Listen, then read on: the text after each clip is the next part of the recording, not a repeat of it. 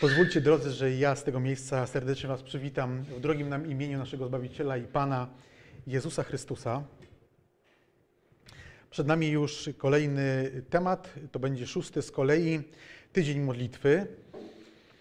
Y, Każdy, jak pamiętamy, rozpoczyna się pewnym hasłem. Dzisiejsze hasło, które będzie nas y, zachęcało do myślenia, to dzisiejsze hasło ma tytuł Pomyśl.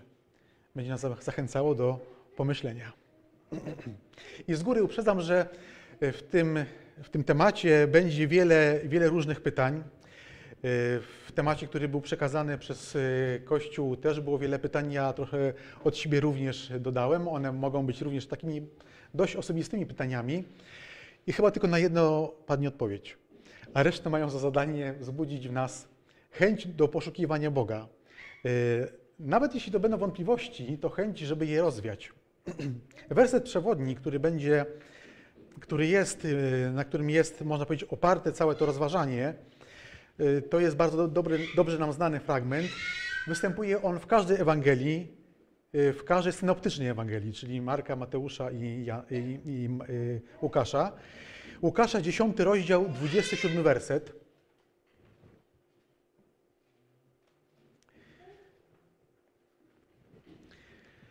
Łukasza 10, 27.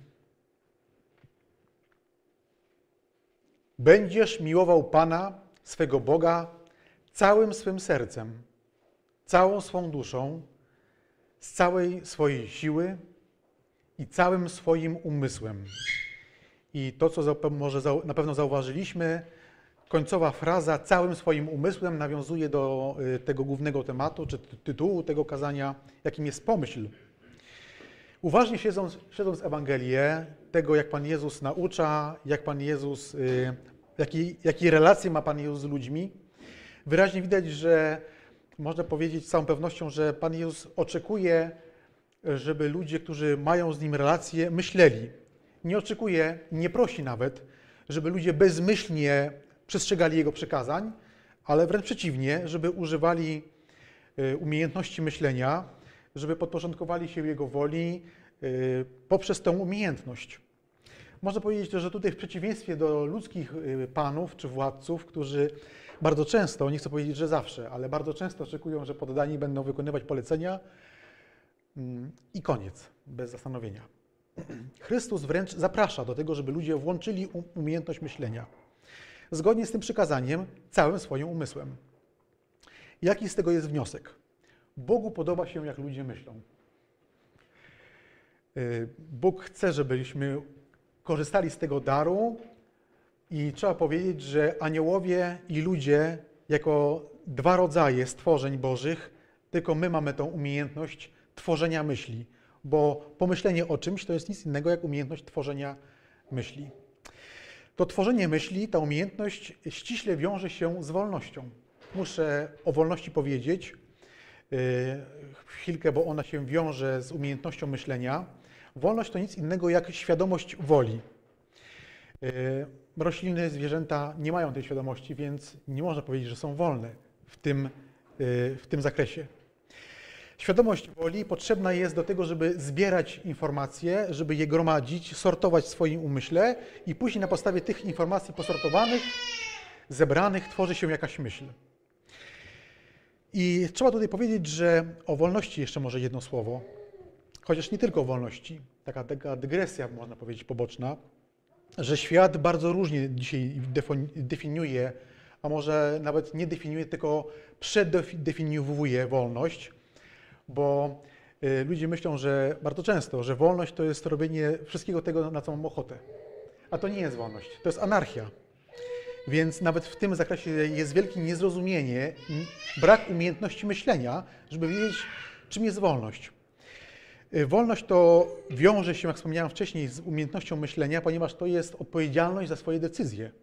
Więc jak pomyślałem, albo nie pomyślałem i podjąłem decyzję, to taką też konsekwencję w swoim życiu odbiorę. Czy to, czy to z kwestii prawa, czy jakiegoś wydarzenia, które się na wskutek tego będzie miało miejsce.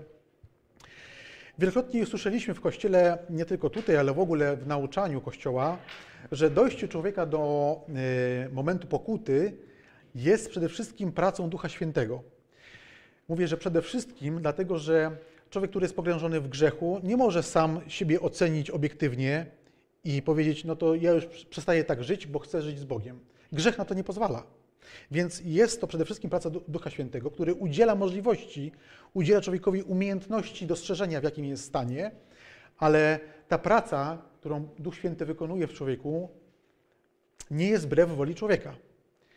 Można się jej przeciwstawić, można powiedzieć, że ja tak nie chcę żyć zgodnie z wolą Boga, no i wtedy to działanie nie będzie dalej prowadzone, no bo jeśli ktoś wypowiada e, niechęć w, w woli Bożej, to Bóg nie będzie na siłę nikogo do tego zmuszał.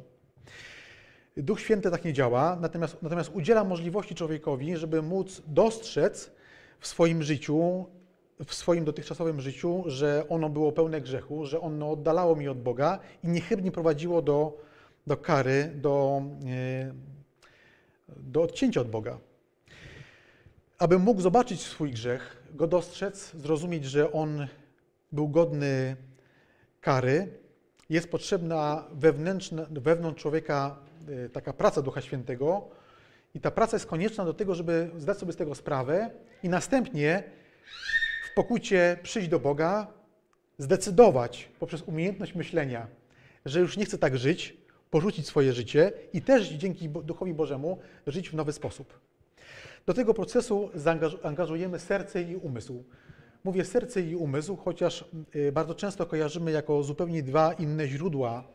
Wiemy, że nie, nie, chodzi o serce, y, to serce mięsiste i wcale nie chodzi o ten umysł, który mamy w głowie. Chodzi o źródło. Bardzo często Pismo Święte odnosi się do źródła, z którego pochodzą y, nasze plany, nasze myśli, zamiary, pragnienia, decyzje, porządliwości, namiętności, myśli, ten umysł i serce, o którym tutaj wspomniałem, o którym mówi Pismo Święte, o czym jeszcze dalej powiem, to jest też miejsce, gdzie jest nasze sumienie.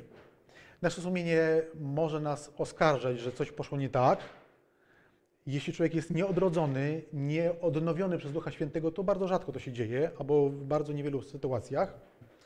Najczęściej nasze sumienie działa y, przeciwko nam, mianowicie szuka argumentu do samousprawiedliwienia się, że to, co zrobiłem, było konieczne, no bo taka sytuacja, bo nie było innego wyjścia, bo to było zło konieczne. Takiego argumentu też sumienia nasze u, używają, żeby nam we własnych oczach wyglądać lepiej, lepiej. Kiedy Duch Święty doprowadza człowieka do momentu, w którym jest możliwe nawrócenie się, bo widzę yy, yy, bezsensowność swojego życia w grzechu, to człowiek w swoim sercu, umyśle postanawia, że chce zerwać ze swoim grzesznym życiem, czego przejawem jest y, właśnie wyznanie grzechów chociażby w modlitwie Bogu. Duch Święty wtedy poprzez nowe narodzenie daje człowiekowi nowego ducha, który pragnie relacji z Bogiem i wtedy można podjąć wolną decyzję. Yy, wolną decyzję, żeby tą relację z Bogiem mieć. Bardzo proszę, otwórzmy drugi Koryntian, trzeci rozdział. Apostoł Paweł tam opisuje z własnego punktu widzenia tą wewnętrzną, to wewnętrzne zmaganie. Pisze to jako człowiek odrodzony już, więc tutaj jest opis do ludzi nawróconych. Natomiast tak naprawdę ludzie nienawróceni też mają wewnętrzne jakieś spory sami ze sobą, jeśli wiedzą, że w czymś poszli za daleko i ich sumienie ich dręczy. 2 Koryntian, 3 rozdział, 17 i 18 werset. Pan zaś jest tym duchem, a gdzie jest duch Pana, tam i wolność. Lecz my wszyscy, którzy z odsłoniętą twarzą patrzymy na chwałę Pana, jakby w zwierciadle, zostajemy przemienieni w ten sam obraz z chwały w chwałę za sprawą ducha Pana. To poddanie się Bogu jest oddaniem się Bogu na całe życie, całego siebie, wszystkie swoje siły, z całego serca i całym swoim umysłem. To dlatego w akcie nowego zrodzenia człowiek musi otrzymać tego nowego ducha, żeby móc podjąć tą świadomą decyzję, wolną decyzję, żeby Bogu się oddać. Inaczej nie chciałby tego oddania, bo człowiek pogrążony w grzechu chce decydować sam o sobie. We wstępie wspomniałem o tym, że wolność to świadomość, yy, świadomość własnej woli, ale chciałem jeszcze dopełnić to, tą definicję. Ym, Człowiek, który jest wolny, w tym znaczeniu, że jest nowo zrodzony przez Boga, to lgnie do Boga, dlatego że też tego wewnętrznie pragnie. Ale ta wolność też powoduje, że może jakby kreować czy powstawać w nim myśli, w których może rozumieć Boga, może starać się zrozumieć Boga. Zaraz jeszcze to może trochę szerzej wyjaśnię, ale na wstępie wspomnę, dlaczego y, człowiek, który jest pogrążony w grzechu i nienawrócony, nie jest do końca wolny, tak można powiedzieć. Otóż każde jego działanie, każde jego plany, namiętności, pragnienia i cele są, można powiedzieć, y, mają pieczęć czy znamię grzechu. Jest to wszystko otoczone samolubstwem, nawet jeśli ktoś robi dobre czyny, na przykład w jakiejś pracy wolontariatu, to tak naprawdę poniekąd, może nie każdy, ale chciałby jakoś też odebrać jakąś pochwałę z tego powodu. Y, już tak jest, że grzech w człowieku powoduje, że nawet piękne rzeczy, które wykonuje człowiek grzeszny, mogą być y, w jakiś sposób y, zniekształcone przez chęć zabłyśnięcia czy odebrania własnej chwały. Człowiek, który jest pogrążony w grzechu, również ucieka przed Bogiem. Boi się tej konfrontacji, albo jej nie chce, dlatego że wie, że wtedy jego życie będzie zupełnie obnażone. A boimy, takiego, boimy się takiego obnażenia. Natomiast odrodzony człowiek chce tego obnażenia, bo wie, że wtedy będzie mógł przed Bogiem żyć szczerym, otwartym życiem. Bardzo proszę zwróćmy uwagę na fragment z Pisma Świętego, na list do Rzymian, siódmy rozdział, 23 werset do 25 wersetu. Nawet po odrodzeniu natura grzeszna w nas pozostaje, chociaż duch już jest Boży. Rzymian 7, 23 20, do 25. Lecz widzę inne prawo w moich członkach, walczące z prawem mojego umysłu, które bierze mnie w niewolę prawa grzechu, który jest w moich członkach. Nędzny ja człowiek, któż mnie wybawi z ciała tej śmierci? Dziękuję Bogu przez Jezusa Chrystusa, naszego Pana. Tak więc ja sam umysłem służę prawu Bożemu, lecz ciałem prawu grzechu. I te zmaganie tak naprawdę do momentu naszej śmierci albo pochwycenia przez Pana Jezusa będzie trwało cały czas. Zmaganie się z prawem grzechu, który jest w naszym ciele. Przed chwilą też stwierdziliśmy, że Bóg zaprasza ludzi do tego, żeby używali umiejętności myślenia do relacji z Bogiem, żeby używali rozumowania do tego, żeby poznawać Boga. I można powiedzieć, jak to, jak to możliwe, żeby poznać Boga, żeby poznać Jego naturę, skoro Bóg jest bezgranicznie nieogarniony. Ale mając słowo, słowo Boże, między innymi Słowo Boże, możemy starać się w tym zakresie, w którym jest to możliwe dla naszego umysłu, poznawać Boga. I są tutaj dwa takie można powiedzieć narzędzia, tak bym to nazwał. Po pierwsze, głębokie rozważania, rozmyślania, czyli to, co mamy w tytule tego kazania, pomyśl, i to, co jest też w fragmencie y, największego przykazania Pana Jezusa, będziesz miał Boga swojego całego serca i z całego swojego umysłu, więc jest rozważanie nad Słowem Bożym, oraz też y, prowadzenie przez Ducha Świętego. Jak to prowadzenie może wyglądać, to opisuje też y, Ewangelia Łukasza, 24 rozdział, 44 werset i 45. Łukasza 44, 24, 44, 45. To są słowa Pana Jezusa. Potem powiedział do nich: To są słowa, które mówiłem do Was, będąc jeszcze z Wami, że musi się to wydarzyć. Wszystko, co jest o mnie napisane w prawie Mojżesza, u proroków i w psalmach i ten kluczowy werset. Wtedy otworzył ich umysły, żeby zrozumieli pisma. To właśnie jest działanie Ducha Świętego, żeby zrozumieć pisma. Duch Święty jest autorem Pisma Świętego, więc jak y, poznać lepiej Boga, jak nie przez to, kiedy Bóg nam sam tłumaczy, co chciał powiedzieć przez Pismo Święte. Drugim fragmentem, który nie mówi bezpośrednio o Duchu Bożym, ale mówi o pewnego rodzaju oświeceniu światłem Bożym, to jest 2 Koryntian, czwarty rozdział, trzeci do szóstego wersetu. 2 Koryntian 4, 3, 6.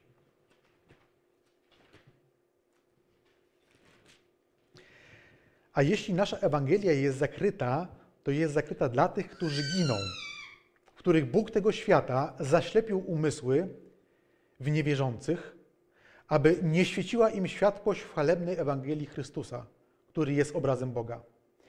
Nie głosimy bowiem samych siebie, lecz Chrystusa Jezusa, że jest Panem, a samych siebie, że jesteśmy waszymi sługami dla Jezusa.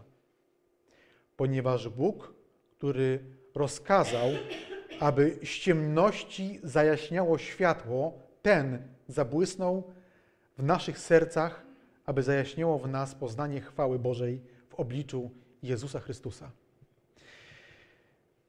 Duch Święty tą światłością, czyli poznaniem, po, pomaga człowiekowi poznawać dalszą część osobowości Bożej. W Pisie Świętym mamy relację o tym, jak część aniołów od stworzenia świata, od stworzenia ich samych, stoi przed tronem Boga i śpiewają Święty, Święty jest Jachwę zastępów. I to się dzieje odkąd istnieją, czyli już tysiące lat. Jak to możliwe, żeby mówili w kółko to samo? No nie o to chodzi. Ten fragment pokazuje Pisma Świętego, że oni cały czas, ci aniołowie, cały czas odkrywają w Bogu coś, co ich zachwyca i dlatego śpiewają Bogu dla Jego uwielbienia. Swoim umysłem i sercem mogą to pojąć i to ich zachwyca. Y, Pan Jezus mu powiedział też o Duchu Świętym, że po, po, pomaga pojąć Jego osobę i, i Go wychwalać. Ewangelia Jana, 16 rozdział, 14 werset o tym mówi. Pan Jezus mówi o Duchu Świętym. On mnie otoczy chwałą, gdyż z mego weźmie i wam oznajmi. Tak więc Duch Święty jest niezbędny do tego, żeby w procesie rozmyślania nad Słowem Bożym móc poznawać Boga. Inaczej będziemy tylko i wyłącznie poznawać jakieś fakty z Pisma Świętego, będziemy dobrze znać historie biblijne, ale to rozmyślanie nie przełoży się na poznanie Boga i, z, i nie przełoży się na relacje z Bogiem.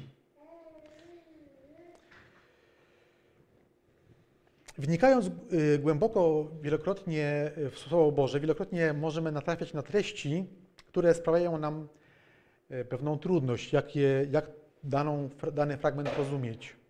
Możemy też poczuć pewną przykrość wewnątrz swojego serca czy umyśle, bo czytamy o tym, że Pismo Święte jest jak miecz obosieczny, który potrafi rozdzielać naj, najbardziej ukryte y, pragnienia i, i żądze człowieka. Y, mogą też, czytając też dogłębnie Pismo Święte, analizując je, prosząc o prowadzenie przez Ducha Świętego, możemy też y, w jakiś sposób mogą, mogą się zachwiać fundamenty nawet naszej wiary. Jeśli one były oparte nie o Pana Jezusa, tylko o jakieś zwyczaje, utarte rytuały czy przyzwyczajenia, no to te fundamenty mogą się zatrząść. Co więcej, czytając Pismo Święte, trafiamy na, na jakieś dręczące pytania czy zagadnienia, które mogą y, budzić w nas wątpliwości. Podam kilka takich przy, przykładów i zajmę się tylko jednym. Na przykład y, z listu pierwszego do Koryntian 11 rozdziału od pierwszego do 16 wersetu mamy opis tego, jak apostoł Paweł reguluje i omawia właściwy porządek na nabożeństwach y, chrześcijańskich, właściwą postawę braci i sióstr. W innych miejscach czytamy, y, że y, Bóg jest pełen miłości i to nas bardzo ujmuje, ale w innym miejscu czytamy, że jest pełen gniewu. Kiedy łączymy te dwa elementy ze sobą, że jest pełen miłości i gniewu, do tego dołączymy jeszcze element, że czytamy w Piśmie Świętym, że Bóg jest zawsze taki sam i będzie taki sam, to znaczy, że Bóg przejawiał miłość cały czas, odkąd odkąd jest. To takie, takie trochę dziwne stwierdzenie, ale my zaczynamy wszystko liczyć od jakiegoś punktu. Więc pojmujemy Boga też w takim, w takim ograniczonym zakresie. E, wiemy, że Bóg istnieje cały czas, więc cały czas pała miłością, ale cały czas też pała gniewem. Jak to pogodzić? W innym miejscu czytamy, to są wypowiedź Pana Jezusa o tym, że Bóg przygotował wieczny ogień dla diabła i jego demonów. Y, ten wieczny ogień jest wobec tego dla tych buntowników. Wiemy, że też, też tam się znajdzie wielu ludzi, ale tak naprawdę we krwi Chrystusa wszyscy mogliby być zbawieni. Inne zagadnienie to to, które byśmy mogli dopatrzyć się w tym fragmencie, który jest myślą przewodnią dzisiejszego kazania. Łukasza 10:27 czytaliśmy na samym początku. Ja jeszcze raz je odczytam, ale w międzyczasie odszukajmy yy, powtórzonego prawa, szósty rozdział, piąty werset. Zaraz do niego powrócę. A w międzyczasie przypomnę Łukasza 10:27. Będziesz miłował Pana swego Boga całym swym sercem, całą swoją duszą i z całej swojej siły. Jak teraz przejdziemy do powtórzonego prawa, to mamy właśnie piątym wersecie, szósty rozdział, piąty werset, to co powiedział Pan Jezus, to jest cytat, ale w Łukasza mamy jeszcze jedną rzecz dodaną. I całym swoim umysłem. I zachodzi pytanie, czy Pan Jezus uzupełnił czegoś, czego nie było w, w, zapisane w Księdze Mojżeszowej? Yy, mogłoby się tak wydawać, że jest tam coś dodane przez Pana Jezusa. Natomiast kwestię językową yy, tego fragmentu z powtórzonego prawa, szósty rozdział, piąty werset, to występują tutaj dwa słowa, serce i dusza, z całego serca i z całej, i całą duszą. Jedno słowo, serce, w języku hebrajskim brzmi lebab, tak bym je odczytał w języku polskim, a dusza no to nefesz, to, to znamy. Co one oznaczają? Wiemy, że słowa, y, określenia są wieloznaczeniowe i często kontekst wskazuje na to, co należałoby pod tym rozumieć. I na przykład serce to wewnętrzny człowiek, czyli umysł, wola, serce, wiedza, pamięć, sumienie. Takie mogą mieć znaczenie słowo serce. A nefesz, słowo dusza, to jestestwo, czyli osoba, istota żywa, stworzenie, dusza, umysł, żądza, pragnienie, uczucie. Też może mieć takie znaczenie to słowo. Zapewne zauważyliśmy, że w jednym i drugim e, rozwinięciu tych, tych słów jest zawarty również element umysłu. Czyli można powiedzieć, że Pan Jezus, dodając frazę całym swoim umysłem do tej frazy z powtórzonego prawa, tak naprawdę pokazuje ludziom, jak należy rozumieć to wyznanie wiary. Co ciekawe, y, wiemy, że Pan Jezus to powiedział w obecności jego wrogów teologicznych, uczonych w piśmie, i nikt nie zanegował, że tej frazy nie należałoby tam dodawać. Dobrze rozumieli ci ludzie, którzy byli znawcami prawa, że Pan Jezus dobrze wykłada ten fragment, dodając do niego całym swoim umysłem. Przejdźmy może do bardziej osobistych pytań. To właśnie był ten moment, w którym y, wyjaśniłem, o co chodziło. Y, ta pozorna sprzeczność, reszty już nie będę wyjaśniał. Do bardziej osobistych pytań. Może tak się zda, może, może tak być, ale nie musi. Może tak nie jest. Ale to pytanie zadam, bo ono było też w materiale. Dlaczego doświadczam spełnienia się tak niewielu obietnic zawartych w Biblii? Może tak jest w naszym życiu. Albo inne pytanie. Być może w niewielu sprawach, których się modliłem, doświadczyłem, doświadczyłem ręki Boga. Jeśli tak jest, to co począć z takimi myślami, z takimi doświadczeniami? Z jednej strony można wyjść z takiego założenia.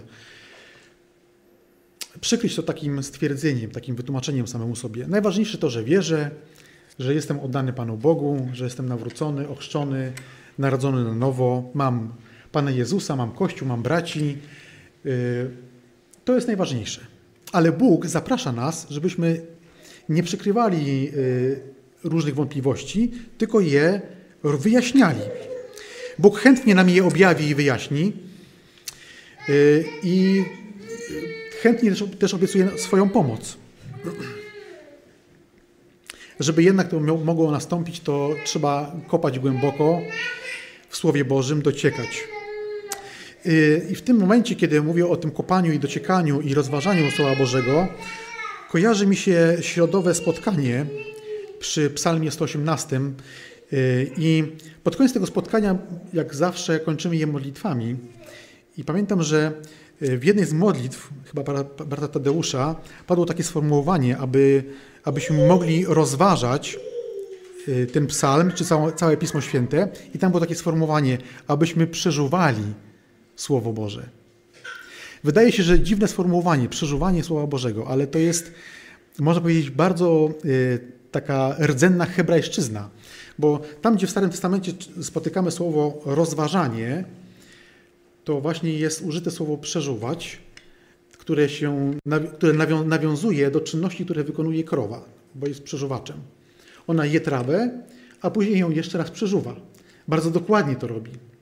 I w takim też kontekście przeżuwania Słowa Bożego zaprasza nas Bóg, żebyśmy wielokrotnie powracali do jakiegoś fragmentu, y, wielokrotnie go rozważali z modlitwą i na pewno za każdym razem, jeśli się na nim skupimy, zobaczymy je pod innym jeszcze względem, jakimś innym świetle.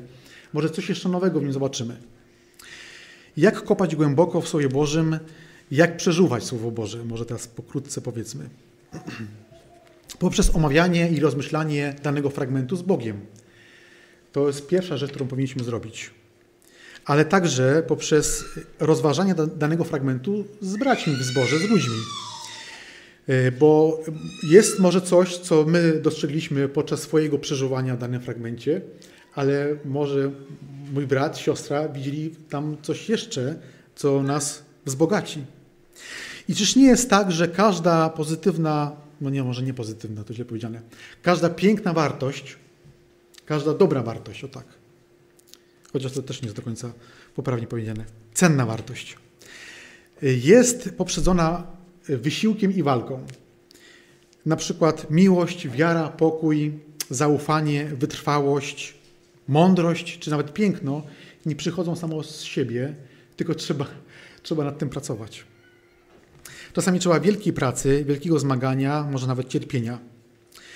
Zatem zdobywanie skarbów ze Słowa Bożego musi być poprzedzone ciężką intelektualną pracą, ale nie tylko intelektualną, to jest za mało, bo intelekt może nas zaprowadzić tylko i wyłącznie do zapamiętania różnych faktów, a chcemy, żeby ta treść się przełożyła na nasze życie. Więc bardzo ważny jest czas przeznaczony na pracę z danym fragmentem Pisma Świętego, ale także na relację z Bogiem, w pokornej, treściwej modlitwie, modlitwie takiej biblijnej. Może to sformułowanie modlitwy, modlitwie biblijnej jeszcze później rozwinę, e, co mam na myśli. Przeznaczony czas także na wertowanie Słowa Bożego. I trzeba tu zauważyć, że wątpliwości, które mogą się pojawiać i będą się pojawiać podczas czytania Pisma Świętego, są niejako wpisane w życie chrześcijanina. I z jednej strony jest to może trochę takie przerażające. Dlaczego wątpliwości? Ale z drugiej strony, z drugiej strony można powiedzieć, że, że dobrze, że tak jest. Dlatego, że one powodują, że chcielibyśmy je, ich się pozbyć, ale pozbycie będzie wymagało właśnie tego drążenia, modlenia się, wnikania. Więc może być to również taki y, motor do tego, żeby się y, zagłębiać w Słowo Boże. Co więcej, Pismo Święte mówi o różnych ludziach, którzy mieli różne przeżycia i różne swoje też wątpliwości, próby, doświadczenia, które poddawały ich serce i ich umysł w próbie. Na przykład e, czytamy o strachu Abrahama, który dwa razy kłamie, że Sara jest jego siostrą tylko i wyłącznie. Oni byli spokrewnieni, tak? Ale bardziej byli spokrewnieni jako małżonkowie. Tego już nie powiedział. I to dwukrotnie. Czyli strach powoduje kłamstwo u Abrahama.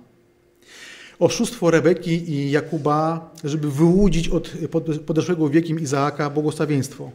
Ktoś może powiedzieć, no dobrze, ale przecież Bóg powiedział przy, przy porodzie Ezawa i Jakuba, że młodszy będzie nad starszym panował. To prawda, ale oni do tego panowania chcieli dojść sami, bez udziału Boga. Bóg na to dopuścił, pokazał przez to, do czego prowadzą e, ludzkie chęci spełnienia Bożych obietnic.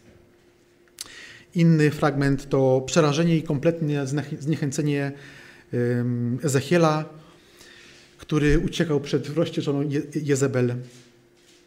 Zwątpienie i wstyd Dawida, który ucieka do miasta Goliata przed Saulem i tam musi udawać y, no nienormalnego, żeby go nie zabito. Pomazaniec Boży udaje obłąkanego. To jest żenujący widok, ale sam się do tego doprowadził. Bóg też go w tym przeprowadził i wychował, ale sam do tego doszedł. Y, a Jonasz ucieka przed, przed, przed wolą Boga w przeciwnym kierunku i zostaje połknięty przez rybę. Piotr pogrążony w rozpaczy, bo zdradził swojego ukochanego Mesjasza. Jan na wyspie, na wyspie Patmos w podeszłym wieku, bezradny wobec potęgi Rzymu. I tak można by jeszcze więcej i więcej takich ludzi y, z Pisma Świętego przytaczać. I w wielu miejscach widzimy tam siebie, swoje przeżycia. W większym czy mniejszym stopniu możemy tam się odnaleźć. Pismo Święte pokazuje, jak ci ludzie w tych swoich kłamstwach, w tym swoim strachu, udawaniu, nieszczerości, uciekaniu przed Bogiem, jak Bóg to wykorzystał do tego, żeby ich oddanie dla Boga, ich relacje z Bogiem zbudować, ich wiarę. I tutaj muszę zrobić taką małą uwagę, dlatego że nasze serca są zdradliwe jak niż wszystko inne i mogą chcieć nas oszukać, również poprzez treść Pisma Świętego. W jaki sposób? Na przykład w taki sposób, że chcielibyśmy szukać jakiegoś fragment, jak fragmentu, albo znaleźlibyśmy, znaleźlibyśmy jakiś fragment Słowa Bożego i wykorzystywali go do tego, żeby usprawiedliwić się we własnych oczach, mówiąc, a ten Dawid to zrobił tak, no to to, co ja, to, co ja zrobiłem, no to w zasadzie nic wielkiego. On to, to już w ogóle i, i yy, wziął sobie cudzą żonę i doprowadził do morderstwa jej męża, no to to, co ja zrobiłem, to nic wielkiego. To nie jest właściwe czytanie Pisma Świętego. Czytamy w Rzymian 15:4, ja krótko zacytuję, że Pismo Święte napisane jest dla, tutaj trochę zmienię treść, dla mojego pouczenia, abym dzięki cierpliwości i pociesze, jaką niosą, jaką niosą pisma, podtrzymał moją nadzieję. Więc one, Pismo Święte ma mnie wychowywać, a nie przyklepywać moje, moje y, grzechy i usprawiedliwiać mnie we własnych oczach. W Biblii mamy zapis wielu osobistych modlitw. Y, to jest bardzo dobry materiał do tego, żeby wykorzystać je jako swoje własne modlitwy, szczególnie wtedy, kiedy jesteśmy czymś może przygniecieni, jakimś, jakąś trudnością, kłopotem życiowym, albo po prostu trudno nam zebrać myśli, żeby te modlitwy wykorzystać z Pisma Świętego, do tego, żeby to były biblijne modlitwy. Na przykład wstawiennicza modlitwa, i to kilkukrotna, Mojżesza za narodem izraelskim. Modlitwa Anny z czasów Helego. Salomona przy poświęceniu świątyni. Daniela, który wyznaje swoje grzechy i grzechy Izraela. Nehemiasza przy odbudowie murów, kiedy też doszło do odnowienia e, przymierza z Bogiem. Takich modlitw jest, jest mnóstwo, ale najwięcej modlitw mamy zapisanych w psalmach. W zasadzie psalmy to prawie że całość jednej wielkiej modlitwy razem z pieśniami. I tam psalmiści płaczą, wylewają serce przed Bogiem, bardzo uczciwie i bez cedzenia słów czasami mówią o swoich odczuciach, wyrażają myśli y, y, bardzo surowo i powiem szczerze, że czasami jak czytam psalmy, to taka pierwsza myśl, czasami psalmista nie zagalopował się, tak mówiąc do Boga. Oczywiście druga myśl jest taka, że skoro Duch Święty zechciał swojej mądrości, żeby umieścić tam te słowa, to one tam są potrzebne. One tam mają być. Natomiast bardzo dosadnie się psalmiści wypowiadają czasami. Może kilka takich fragmentów posłuchajmy.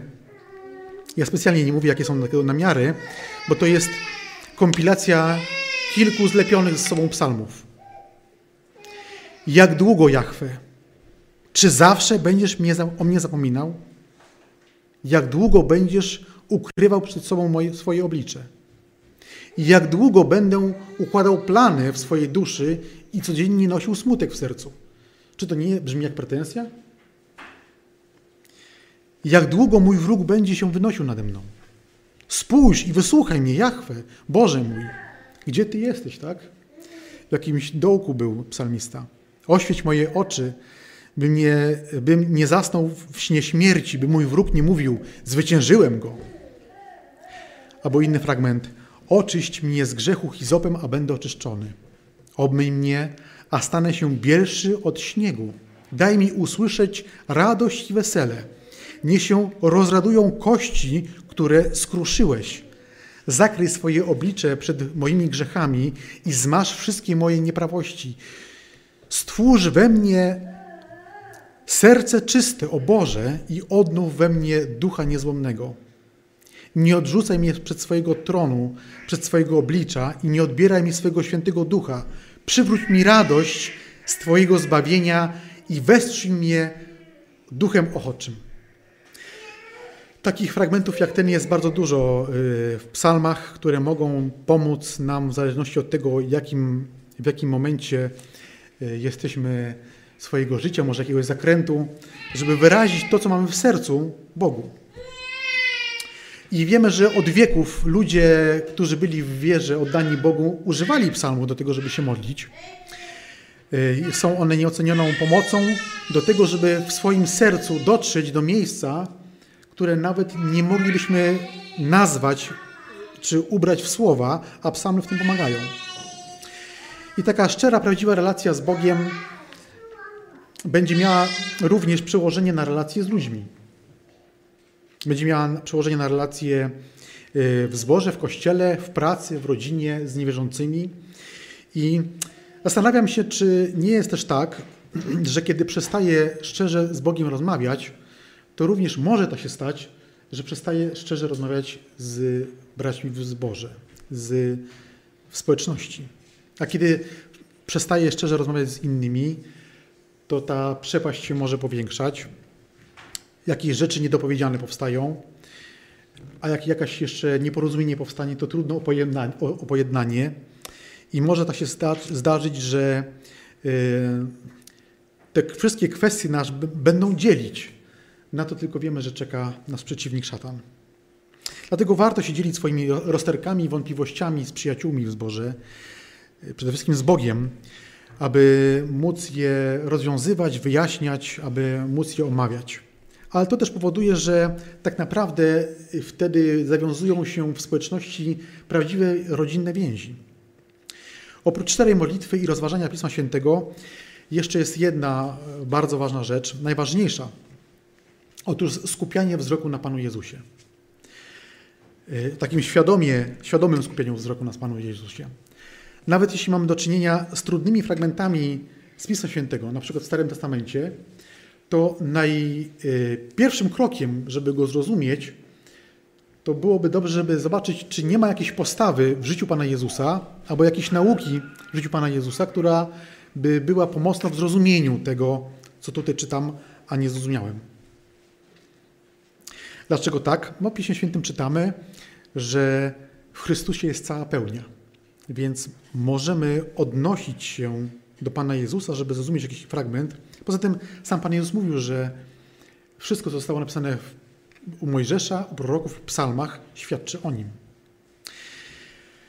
Myśleć o Zbawicielu to bardzo pozytywna, piękna myśl o tym, w jaki sposób nasz Pan nas wyzwolił z grzechu.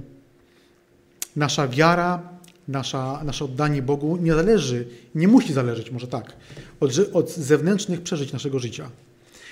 To nasze uczucia czy jakieś zagubione myśli nie muszą wpływać na nasze relacje z Panem Jezusem, jeśli będziemy na Niego skupiać swój wzrok. Warto wtedy, kiedy mamy takie niepokojące myśli i uczucia, szukać y, właśnie relacji z Panem Jezusem. W Rzymian 8 rozdział mamy taką podpowiedź, że jeśli my będziemy wychodzić do Boga, no to już resztę wykona On. Rzymian 8 rozdział, 28 werset.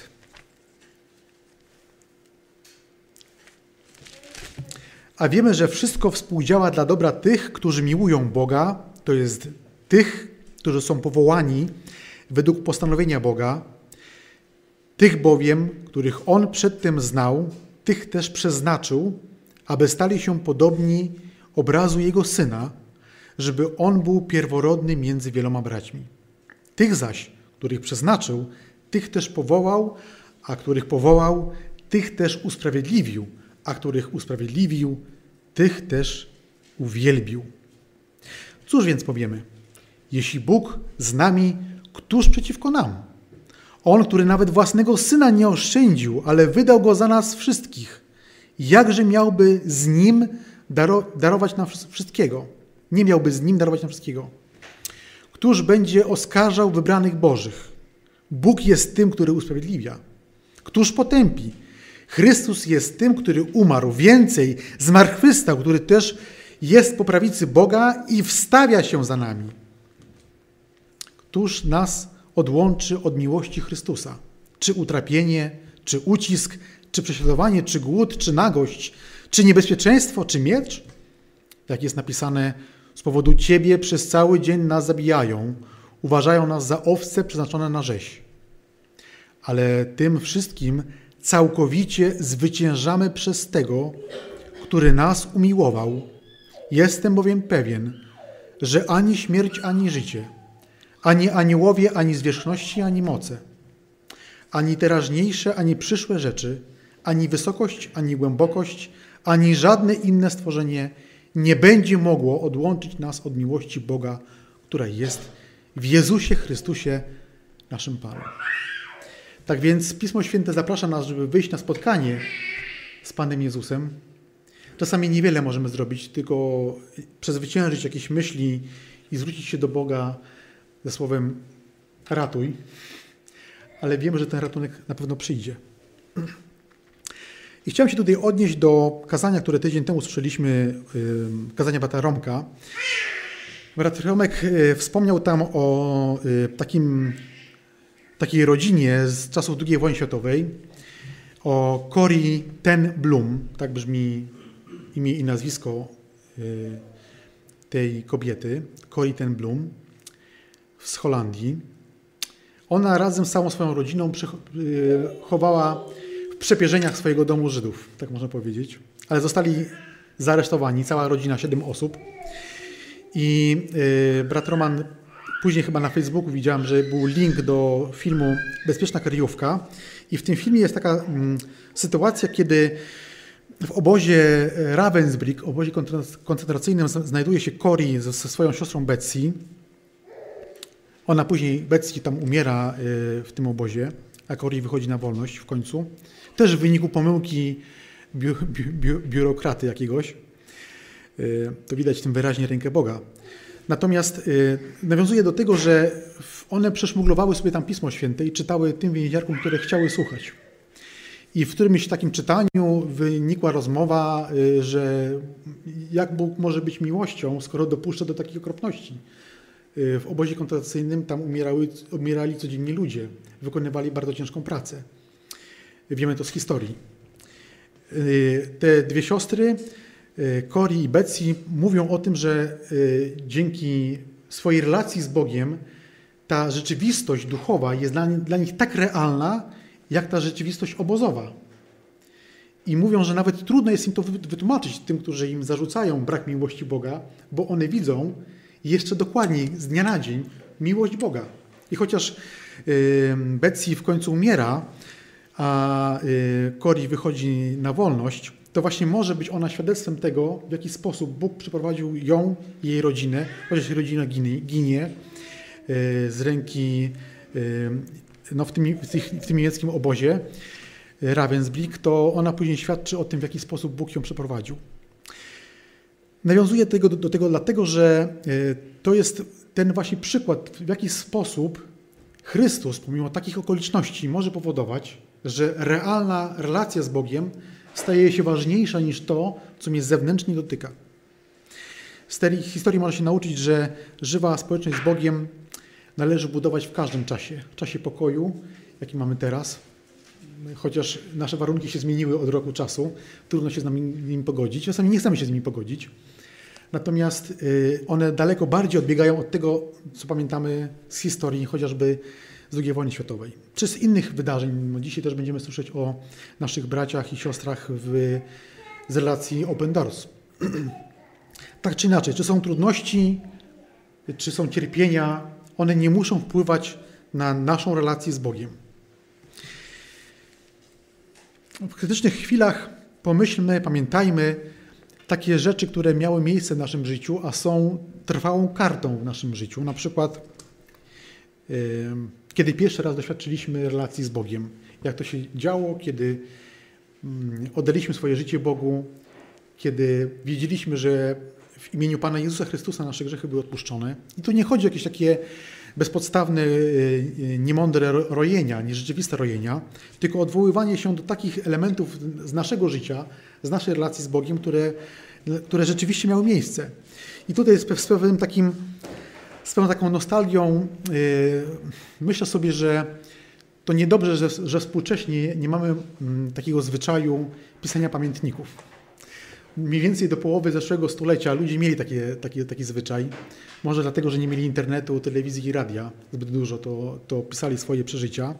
Ale dzięki tym przeżyciom mamy bardzo dużo relacji ludzi wierzących, w jaki sposób Bóg działał w ich życiu. I mając takie, taki swój zbiór w pamięci czy na papierze, możemy się odwołać do czegoś w momencie jakiegoś dołka, żeby swoje myśli zwrócić ku, te, ku temu, co już Bóg w naszym życiu dokonał. Pamięć jest ulotna, może, może rzeczywiście lepiej jest zapisać. Pomyślmy także o obietnicy Pana Jezusa. Ja ją zacytuję z Jana 10:28. Ja daję im żywot wieczny i nie giną na wieki, i nikt nie wyrwie ich z mojej ręki. Ojciec mój, który mi je dał, jest większy nad wszystkich i nikt nie może wydrzeć ich z ręki Ojca. Ja i Ojciec jedno jesteśmy. Jeśli Pan Jezus obiecuje, że nikt nas nie wyrwie z Jego ręki, to tak jak w tym przeżyciach Cory i Betsy, ten Blum, wyrwana z życia na ziemi, ale zachowana w ręku Pana Jezusa. I pomyślmy także o y, tym dzisiejszym temacie, który właśnie ma taki, taki tytuł Pomyśl. Tu trzeba zauważyć, że niejednokrotnie Bóg dopuszcza w naszym życiu sytuacje, które można porównać z jakąś ścianą życiową. Dochodzimy do jakiegoś muru, od którego się odbijamy i wiemy, że on jest nie do przejścia. I właśnie wtedy dobitnie do nas dociera, jak bardzo potrzebujemy naszego Zbawcy, Pana Jezusa. I tak naprawdę nawet wtedy trzeba by podziękować Bogu za ten mur. Bo gdyby może nie to, to bym odpływał, dryfowałbym od relacji z Bogiem tak bardzo, że już by nie było do czego po, po jakimś czasie wracać. A kiedy go Bóg dopuszcza, stawia przed nami ten mur, albo dopuszcza, żeby on stanął, to, będąc przed nim, wzywając Boga, możemy na nowo te swoje relacje z Panem Bogiem wtedy przywrócić do właściwego stanu. Albo też, jeśli ten stan jest właściwy, pokazać swoją wiarę. Rozważmy teraz pokrótce, y, odczytam może, w swoim sercu modlitwę arcykapłańską Pana Jezusa. Fragment tylko. Pan Jezus modli się za nas, za Ciebie i za mnie. Tuż przed śmiercią Pan Jezus mówi między innymi Jana 17,6 Objawiłem Twoje imię ludziom, których mi dałeś ze świata. Twoimi byli i dałeś mi ich, a oni zachowali Twoje słowa, a teraz poznali, że wszystko, co mi dałeś, pochodzi od Ciebie. Dałem im bowiem poznać słowa, które mi dałeś, a oni je przyjęli i prawdziwie poznali, że wyszedłem od Ciebie i uwierzyli, że Ty mnie posłałeś. Ja proszę za nimi. Za nami również. Ja proszę za nimi.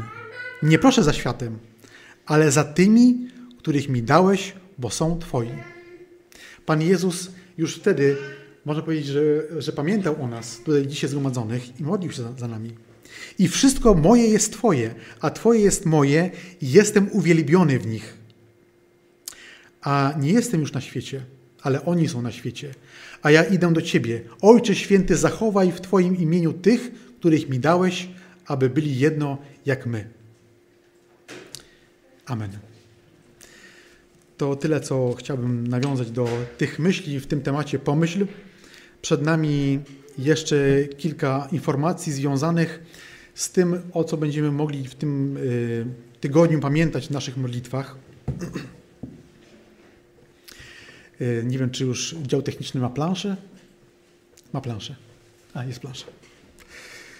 Uwielbiamy Boga za to, że wciąż nas zachwyca swoją miłością. Wyznajemy sytuację w naszym życiu, kiedy zamiast miłować Boga, stajemy się niecierpliwi i opryskliwi. Dziękujemy Bogu, że pomaga nam w naszych wątpliwościach. Dziękujemy Bogu, że nadal nas, do nas przemawia i kształtuje nas, abyśmy byli coraz bardziej podobni do Jego Syna. Prosimy Boga, abyśmy byli w stanie zauważyć Jego miłość w naszym codziennym życiu. To chyba najtrudniej jest w codziennym życiu podczas tysiąca spraw zauważyć, że Bóg w nich używa swojej mocy. I dzisiaj też mamy prośbę o zbory, które tu są wymienione. Jeśli chodzi o nasz zbór, to na pewno mamy o sobie wiedzę, sobie nawzajem, czego potrzebują nasi bliscy, bracia, siostry. Też się modlimy nie tylko dzisiaj, ale również w swoim domu, kiedy będziemy nawiązywać do tych tematów. I oddaję głos bratu Łukaszowi. Już mamy wyświetlone plansze, to powstańmy, będziemy się modlić.